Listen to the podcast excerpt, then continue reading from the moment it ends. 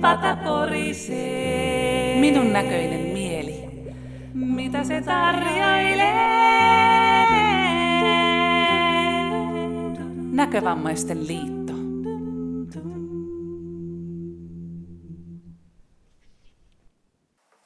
Heippa! Minä olen Jutta Saanila, minun näköinen mielihankkeen koordinaattori. Vietämme helmikuussa aina ystävänpäivää ja tässä podcastissa pohdiskelemme teemaa kahdesta vinkkelistä. Näkövammaisten näkökulmaa ja sitä, että mitä voisi itsensä kanssa tehdä, jotta avaisi enemmän sydäntään nykyisille tai uusille ystäville. Ystävyys ei ole itsestään selvää. Sitä joutuu moni miettimään paljonkin, että miten ystäviä saisi, miten ystävyyssuhteita ylläpitäisi ja miten löytäisi sellaisen ikiystävyyden, joka kestäisi ihan kaikissa elämän liemissä. Olen ollut nyt kaksi vuotta minun näköinen mielihankkeen hankekoordinaattorina ja Mä oon nähnyt monenlaisia ihmissuhteita näkövammaisten ihmisten piireissä. Nämä ajatukset ja tulkinnat tässä ovat siis suuressa määrin omiani, mutta olen haastatellut myös aiheesta muutamia vastaan tulleita näkövammaisia. Puhelinringeissä on tosiaan mahdollisuus ystävystyä ihmisiin – ja tavallaan niissä syntyykin sellainen otollinen ilmapiiri ystävyydelle. Tietooni on myös kantautunut muutamia ystävyyssuhteita, jotka ovat saaneet puhelinringissä alkunsa. Kirjoitimme rohkeuskirjaan osuuden yksinäisyydestä ja ystävyyssuhteiden muodostamisen vaikeudesta. Silloin vasta itse ymmärsin, mitä ovat ne haasteet, joita ystävystymiseen näkövammaisena liittyy? Siinä on tiellä se, että tavallisesti ihmisten on vaikea suhtautua näkövammaiseen ihmiseen ihan sillä normaalisti. Tiellä on heillä monia pelkoja, jotka liittyvät ihan vaan erilaisuuteen ja siihen, että osaako itse käyttäytyä korrektiisti. Monesti näkevät sanovat ja tekevätkin kömpelöitä asioita, jos ei ole heitä jaksanut tai muistanut tarpeeksi valistaa omasta näkötilanteesta. Tämän takia onkin helpompi ystävystyä toisten näkövammaisten kesken, kun ymmärrys itse vammasta on molemmilla olemassa. Mutta ei vamma pelkästään riitä kuin ehkä aluksi, vaan täytyy löytyä muutakin yhteistä ja saada niin sanotut kemiat kohtaamaan. Ystävystyminen on tänä päivänä vaikeaa muillakin kuin näkövammaisilla ihmisillä. Valtaosalla ihmisistä on laaja verkosto tuttavia ympärillä, mutta he kaipaavat silti ystävyyssuhteita. Määrä ei nimittäin koskaan korvaa laatua. Eikä moni edes tiedosta tätä, vaan täyttää yhteyden puutetta kaikella muulla tarpeettomalla, härpäkkeillä, viihteellä ja touhuamisella. Mikä sitten on ystävyyden salaisuus? Miten ystävyys pysyy voimissaan? Kolme asiaa on siinä tärkeänä. Yksi. Positiivisuus. Ystävän kanssa pitää olla enemmän hauskaa kuin haastavaa. Kukaan ei jaksa pitkään joka asiasta kitisevää negatiivista ihmissuhdetta. Ne ovat vain haitaksi ja taakaksi. Jokaista haastavaa asiaa kumoamaan tarvitaan viisi positiivista asiaa. Ystävysten pitää antaa toisilleen kokemuksia, huomatuksia välitetyksi tulemisesta – hyvää pöhinää, kivoja ja nauravaisia hetkiä. Kaiken takana on läsnäolo toiselle ja todellinen aitous ja halu olla yhdessä ja uteliaisuus toisen kuulumisista ja elämästä. Toinen asia näistä kolmesta on jatkuvuus. Jos ei kivan seurusteluhetken jälkeen tule toistoa, ei ystävyyssuhde ala muodostua. Jokainen yhteydenotto kasvattaa ystävyyssuhdetta. Tässä asiassa toiset ovat ahkerampia kuin toiset. Itse olen aivan mahdottoman huono pitämään yhteyttä yllä.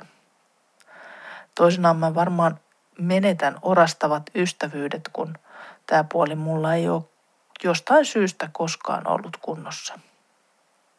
Kolmas asia on se vaikein. Haavoittuvuuden näyttäminen. Lujan ystävyyssuhteen liima on tavallisesti se, että kumpikin paljastaa itsestään lisää ja oppii koko ajan toisesta lisää. Nämä eivät paljastu tietenkään ensimmäisissä tutustumiskerroissa, vaan pikkuhiljaa luottamuksen lisääntyessä. Kaikki asiat voi ja tulee jakaa. Mikään ei ole liian vähäpätöinen tai liian rankka. Kyllä luottamus ajan myötä sitten lisääntyy ja uskaltaa aina paljastaa lisää. Miten sitten lapsuuden kiintymyssuhde vanhempiin vaikuttaa nykyisin ystävystymisiin? Itse uskon, että paljonkin. Kiintymyssuhdetyylit luokitellaan useimmiten neljään ryhmään. Turvalliseen, välttelevään, takertuvaan ja jäsentymättömään tyyliin. Kolmea jälkimmäistä kutsutaan turvattomiksi kiintymystyyleiksi. Niissä lapsi saa vanhemmiltaan huomiota puutteellisesti.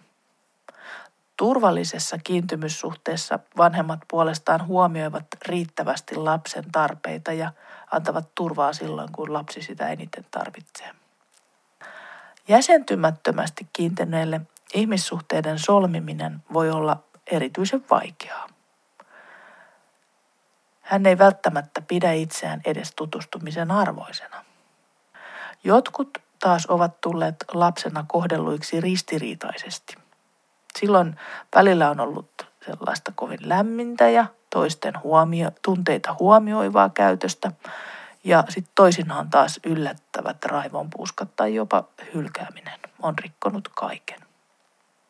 Niissä olosuhteissa kasvaneella ei ole ihme, jos takertuu ihmisiin ja käyttäytyy myös itse ristiriitaisesti välillä.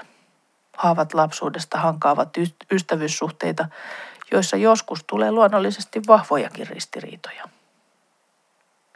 Toiset ovat saaneet haavan siitä, että vanhemmista molemmat tai vain toinen on ollut liian etäinen. Tällöin he eivät herkästi syvennä ystävyyssuhteitaan. Ystävälle ei helpolla paljasteta syvimpiä asioita. Porskutetaan vain pintatasolla. Voi myös tuntua, että on ihan sama, onko ystävyys voimissaan vai ei, eikä sitä tule huoltaneeksi jatkuvilla yhteydenotoilla.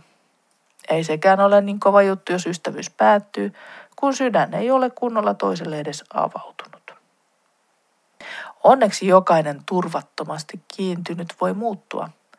Ei tarvita kuin yksi onnistunut ystävyys, jossa pääsee turvallisesti olemaan oma itsensä ja siinä suuri määrä lapsuudessa saaduista haavoista eheytyy. Kiintymyssuhden mallit eivät ole sementtiin valettuja ja niiden muuttuminen hitaasti, mutta varmasti on tälläkin hetkellä mahdollista. Aina tarvitaan vain ensin asian tiedostamista, eli sitä, että kiinnittää siihen huomiota ja jo siitä muutos lähtee liikkeelle. Voisi sanoa siis kaiken tämän jälkeen, että todellinen ja syvä ystävystyminen toiseen vaatii aika paljon työtä itsen kanssa, eli niin sanottua itsetuntemustyöskentelyä, ennen kuin se oikeasti onnistuu. Oli meillä sitten ystäviä monta tai ei yhtään, on jokaisella ihanasti hommaa siinä, että oppisi olemaan itsensä ystävä ja sellainen todellinen ja uskollinen ystävä myös jollekin toiselle. Lopuksi muutamien puhelinrinkien kokoonkutsujien ajatuksia ystävyydestä. Se on se luotettavuus, ettei kuule kylillä omia ajatuksiaan. Siinä on turva, seura ja ajatuksien jako. voi olla oma itsensä. Voi pohdiskella ääneen, heittää vain ajatuksia ilmaan. Ystävyys on syvää luottamusta ja lähimmäisen rakkautta. Kavereita voi olla monia. Lapsuus, koulu, teini, peli, aikuiskaverit, aikuisuuden alkuvaiheessa ja sitten vielä perhekaverit. Loppusuoralla kohden auringonlaskua on sitten kavereita todella vähän. Ystävä on tukikeppi ja toteemi. Ystävä ja ystävyys ei katoa. Se on kuin kallio. Se kesällä lämmittää sinua kera sammalten. Syksyllä se tuoksuu ja antaa vakauden. Talvella se on valkoisen lumen peittämä neitsellinen patsas. Ja keväällä sulava, vesivirtoja virtaava, kevääseen puhkeava elämä. Ystävyys vaatii rehellisyyttä ja vilpitöntä kanssakäymistä. Ystävän voi löytää hetkessä. Hänet voi myös kadottaa hetkessä. Siksi pidän kiinni ystävistäni nähdäkseni, ovatko he oikeita minulle ja olenko minä oikea heille. Ystävyys sallii kummankin osapuolen erilaisuuden ja itsenäisyyden. Ystävyys on kahden ihmisen välillä oleva köysi, joka pitää heidät yhdessä ja läheisinä, vaikka fyysistä välimatkaa on paljon. Ihminen, joka kokee ystävyyden, saa olla siitä onnellinen ja hänen kannattaa vaalia ystävyyttä kallisarvoisena lahjana. Minun näköinen mieli puhelinringit ovat sinua varten, joka haluat seuraa ja syvempää yhteyttä. Kaikki ringit eivät pyöri syvällisten teemojen parissa, mutta joissakin tehdään yhteistä matkaa sen verran monta kertaa. Tuo viiden kerran matka, että sitä oppii luottamaan toisiin ja pikkuhiljaa avaamaan omaa itseään. Tule mukaan, kun sinulle parhaiten sopii nyt tai myöhemmin. Puhelinringit pyörivät tänä vuonna uudistuneella joukkueella. Olemme kouluttamassa kokoon kutsujia, eli patakettuja, pikkuhiljaa muutaman lisää. Patakettuja on tämän jälkeen 16 henkilöä ja he vetävät rinkejä monesti pareina. Olemme myös valmistelemassa maaperää sille, että toiminta jatkuisi vuonna 2023, kun itse hanke päättyy.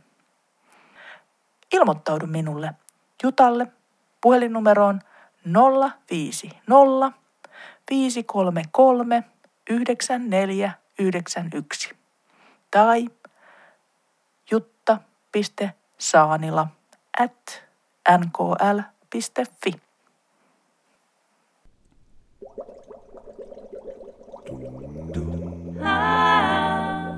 Mielen pata porisee. Minun näköinen mieli. Mitä se tarjoilee? Näkövammaisten liitto.